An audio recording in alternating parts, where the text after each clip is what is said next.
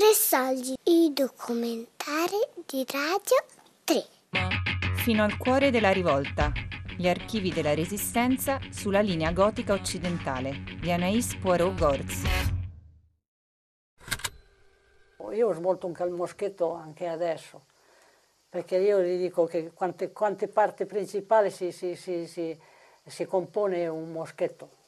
38, sei parti principali, cassa, canna, bacchetta, sciabola benameta, cinghia e finimenti vari. Quante parti si divide, si divide il, il, meccanismo di caricamento sparo, manubrio con cilindro e noce, cane con guida, tubetto con nasello, mola spirale 32 giri e mezzo, percussore con la testa punta e cane con guida, cioè bottone ziglinato. Quindi io lo, lo smonto per bene, non avevo bisogno, perché ho fatto tre anni, tre, tre, tre anni pro militare voglio dire, sparare si faceva i tiri lì, poi lassù si sparava sempre perché non è che era, era proibito, eh, però insomma. Quindi c'era la fame, proprio la fame. E allora non, non, potevamo nemmeno dare, dovevamo soltanto dire dobbiamo stare uniti, dobbiamo lottare, lottare perché la guerra finisca e che gli alleati vengano avanti. Quindi spingere perché questi alleati si muovessero perché le cannonate che, che davano mm, erano, erano, tante. D'altra parte loro si preparavano il terreno, ma Carrara l'hanno liberato i partigiani, eh? intendiamoci bene. La liberazione di Spezia è avvenuta il 24 aprile ufficialmente, il 23 con la mia, la mia brigata ero già a Migliarina e l'ho dovuta e l'avevo già occupato Migliarina il 23, però sono rimasto in attesa di, di entrare in città perché il colonnello comandante aveva detto che solo lui avrebbe dato il comando di entrare in città. Fortunatamente non è, non è, gloria nostra, dobbiamo riconoscere che non c'era più da sparare perché in città non c'era più nessuno, erano tutti riusciti a fuggire per vie traverse, erano riusciti a fuggire via, non, non c'erano più né brigate nere né, né, né tedeschi. Credo che neanche subito allora si poteva descrivere un entusiasmo così enorme. Non esisteva persona che non veniva ad abbracciarci, che non veniva a... Che era, era la fine della vera guerra, insomma. Le, la liberazione non era tanto la liberazione della città quanto la liberazione di quelli che erano a militare, che rientravano alla, alle loro case, la, la ricomposizione dei nuclei familiari, era, era un insieme di cose, la fine dei bombardamenti. Quando sono arrivati gli americani sono arrivati e addirittura io davo, facevo dare a, ad ogni mezzo mh, motorizzato americano davo una staffetta perché potessero oltrepassare la città e proseguire per verso Genova. Dopo la guerra sono stato nominato mm, segretario provinciale dell'UNRWA, quindi ho dovuto fare le statistiche e il 72,5% della città era disastrata. Il 25 aprile sulla linea gotica occidentale, in compagnia di Simona Mussini e Alessio Giananti. Il festival Fino a Cuore della Rivolta per il 25 aprile si terrà quest'anno sulle pagine social di Archivi della Resistenza. Mio padre era un operaio che era stato prima ancora contadino, quindi non era un uomo di grandi parole. Beh, faceva così, il 25 aprile si vestiva a festa, aveva un solo vestito buono, era il vestito con cui si era sposato. Si metteva il suo bel vestito da sposo, mi metteva in ghingheri anche me, mia madre mi metteva tutto in ghingheri col vestito della prima comunione e, e, mi portava, e mi portava dai suoi compagni in piazza, dai suoi amici e, e c'erano, queste, c'erano queste, grandi musiche naturalmente, questi altoparlanti che, che, che facevano le canzoni e le musiche. E, e, poi stavamo lì sotto le bandiere, sotto i, i vessilli, ma eh, era, per me era, sì, era, era, mi sentivo onorato di essere preso per mano da mio padre, passare per le vie della città con le bandiere tricolori eh, messe sui fili de, de, della tranvia, con le ragazze, io mi ricordo le ragazze ai bordi delle strade che lanciavano garofani rossi al, ai partigiani che sfilavano, io tra loro, era, mio padre raccoglieva un, un garofano, se lo metteva all'occhiello e ne raccoglieva uno anche per me, me lo metteva all'occhiello. E, e poi mi parlava, ma non mi parlava tanto, mi, non mi parlava tanto, non, era una persona di pochissime parole, però il racconto c'era comunque, c'era in, non, come dire, non didattico, non è che mi volesse spiegare, così, però mm, era sempre l'occasione di, di ricordare qualcosa. No? È quasi inutile dire quanto sia importante e, e quanto sia sentita la festa del 25 aprile in un collettivo che ha la sua ragione d'essere nello studio, nella promozione della memoria, dell'antifascismo e della resistenza.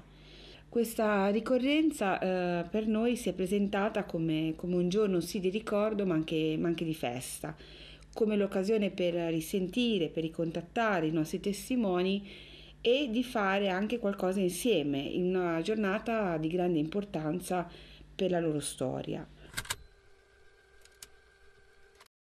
E mio padre diceva, è dura, è dura, ma ce la dobbiamo fare. Non ti scoraggiare, non ti perdere di coraggio. Eh, vedrai che ce la facciamo. E io quasi quasi mi ero un po' persa di coraggio perché ho detto, ma e chi ce la fa a mettersi? Quando poi, il giorno dopo, sono andata ai monti e ho visto che insomma qualcuno c'era ancora e che eh, cercavano di rimettersi insieme, e ho detto allora ce la facciamo ce la facciamo e difatti la lotta è venuta più dura in quel periodo. In quel periodo è diventata più dura perché eh, gli rastrellamenti erano sempre più frequenti, eh, le brigate nere chi prendeva li, li massacrava sempre di più. E bisognava, bisognava avere proprio quattro occhi, due davanti e due di dietro, però ce l'abbiamo fatta. Mm-hmm. È proprio questa dimensione del fare, del condividere uno spazio con loro ha preso corpo fin dall'inizio delle nostre ricerche, quando ci è venuto naturale, oltre che eh, partecipare alle commemorazioni istituzionali del mattino, colorazione, la classica deposizione delle corone ai cippi eh, partigiani, questa dimensione del fare, del, del condividere uno spazio con loro, eh, ci è venuto proprio naturale anche creare uno spazio nostro di festa, ma con altre modalità di comunicazione, con, con altri linguaggi che potessero avvicinare più facilmente eh, i giovani. La festa è diventata negli anni un cardine su cui ruota molta dell'attività dell'associazione, del lavoro del collettivo. Eh, noi non eravamo nati per organizzare feste, anzi lo scopo principale era quello della raccolta di testimonianze, un tentativo sul piano metodologico di coniugare la ricerca delle fonti orali con l'uso della telecamera Insomma, il programma era un altro in partenza, eppure non è stata una distrazione organizzare feste, forse è stata una normale evoluzione. E organizzare feste ci piace dal punto, ci dà soddisfazione e soprattutto piace a quel mondo legato all'AMPI e all'associazionismo partigiano, ai partigiani, insomma, che eh, decidiamo da subito eh, con le, l'avvio delle prime ricerche sul campo di organizzare un festival culturale dedicato alla resistenza. Io ci sto male, sono sempre stato un tipo un po' nervosetto, no? Qualsiasi parte che c'era da andare io ero sempre, andavo sempre. Ma cosa stiamo a fare? Sono quel cucuzzolo lì che... Ma lo sai che ci ho, ci ho fatto più chilometri a girare lì attorno che a star fermo lì. Magari che è dura per un ragazzo di 18-19 anni a stare, a star lì. Fin da subito, a partire dal 2004, abbiamo organizzato una sorta di, di grande merenda nella piazza principale del borgo di Fosdinovo, in cui erano coinvolti direttamente nella preparazione delle vettovaglie anche le stesse partigiane con le proprie famiglie, con, con, con, i figli, con i nipoti. Si vedevano infatti arrivare i bomboloni della lavanda, gli sgabelli dell'anella, il vino di Vincenzo, senza che nessuno gli avesse chiesto, gli avesse chiesto niente. A questo poi si aggiungeva un concerto con musica, una mostra d'arte dedicata alla resistenza, tutte insomma iniziative che spingevano molti giovani a salire a Fosdinovo. Un po' di tempo fa la partigiana Vanna Bianchi, ormai qualche anno fa, incontrando i ragazzi migranti ad una cena, si alzò per abbracciarli dicendo loro che aveva fatto la resistenza, aveva combattuto per salvare l'Italia dal fascismo, ma che era felice di consegnare a loro il futuro del nostro paese. Ecco, io mi chiedo che cosa ci direbbe oggi come eh, ci inviterebbe a resistere alla crisi che rischia di, di allontanarci e immagino che ci inviterebbe forse in modo partigiano a immaginare in questo lungo frattempo dei modi eh, nuovi per fare rete e per costruire solidarietà.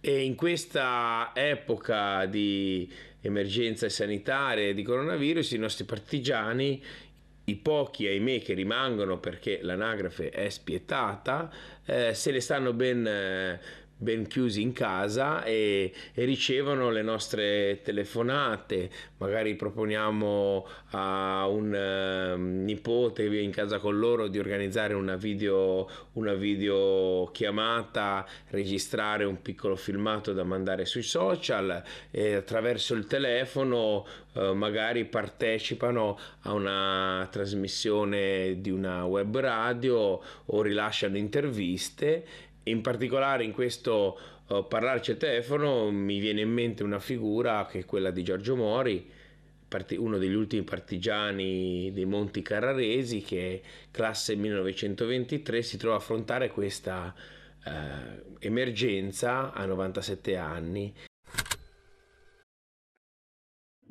Dentro mi resta un qualcosa di come se avessi perduto qualcosa, capisci?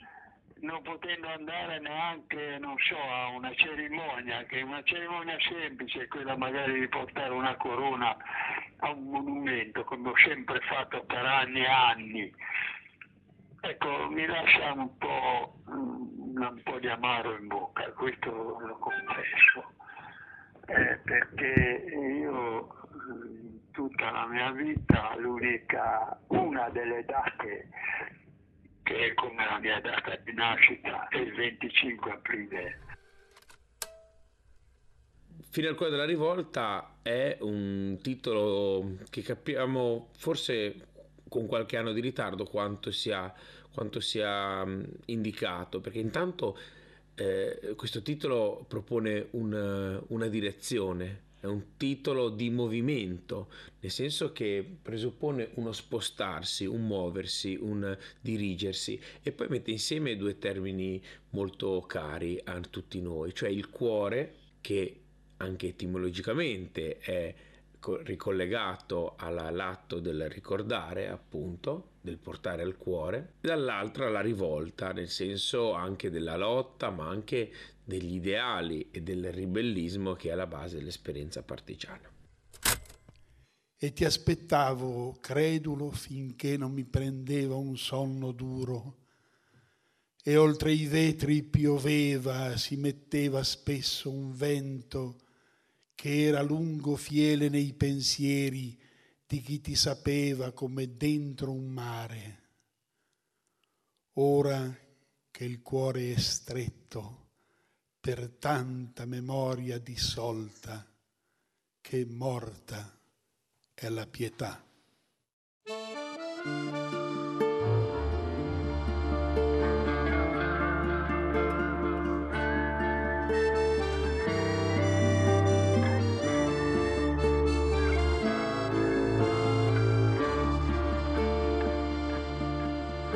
Una mattina mi sono svegliato Bella ciao, bella ciao, bella ciao, ciao, ciao, una mattina mi sono svegliato e ho trovato l'invasor. Oh partigiano, portami via. Oh bella ciao, bella ciao, bella ciao, ciao, ciao, partigiano, portami via. Che mi sento. Questa puntata è stata realizzata con le testimonianze di Giorgio Bruno, Anna Maria Vignolini, Adelmo Guerrieri, Vanda Bianchi, Bruno Grossi, Giorgio Mori e una poesia di Paolo Bertollani. Ringraziamo anche Maurizio Maggiani per la sua partecipazione. Se muoio da partigiano Oh bella ciao, bella ciao, bella ciao, ciao, ciao Se io muoio da partigiano Tu mi devi seppellire. E seppellire lassù in montagna. Oh bella ciao, bella ciao, bella ciao, ciao, ciao E seppellire lassù in montagna. Sotto l'ombra di un bel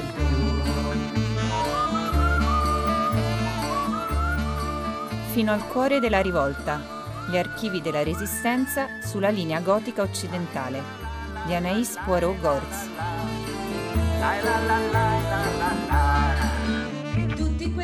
Tre soldi è un programma a cura di Fabiana Carobolante, Daria Corrias, Giulia Nucci. Tutte le puntate sul sito di Radio 3 e sull'app Rai Play Radio. E questo è il fiore del partigiano Bella ciao, bella ciao, bella ciao, ciao, ciao E questo è il fiore del partigiano. Morto per la libertà. E questo è il fiore del partigiano Morto per la libertà